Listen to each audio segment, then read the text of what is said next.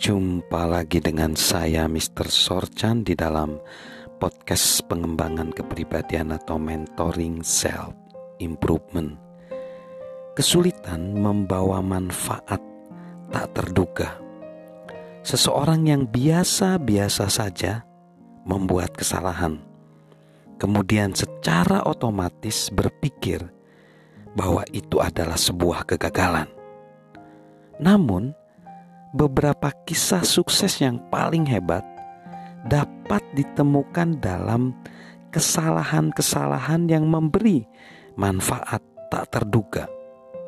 Sebagai contoh, kebanyakan orang sudah mengenal kisah Edison dengan fonografnya.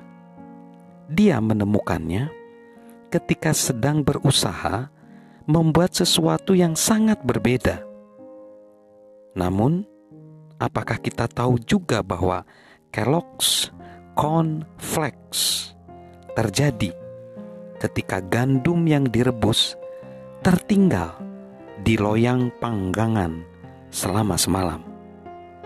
Atau bahkan sabun ivory mengapung karena sebagian sabun tertinggal terlalu lama di mesin pengaduk dan udara dalam jumlah yang banyak terselip ke dalamnya.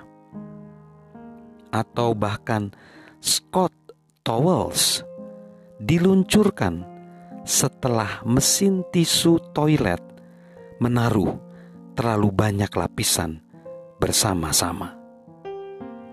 Horace Walpole berkata, "Dalam sains, kesalahan selalu mendahului ditemukannya kebenaran.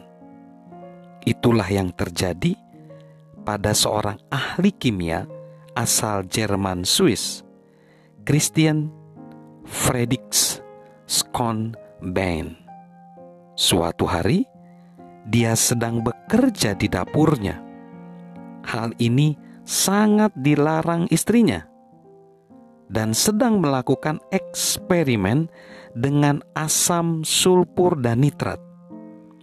Ketika dia secara tak sengaja menumpahkan campuran bahan kimia ke meja dapur, dia pikir ini ada dalam masalah.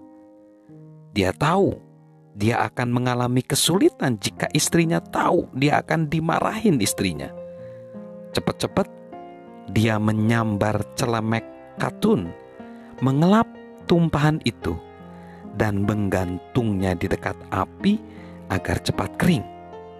Tiba-tiba saja, sebuah ledakan keras terdengar. Boom! Nampaknya selulosa dalam serat kapas mengalami proses yang disebut nitrasi.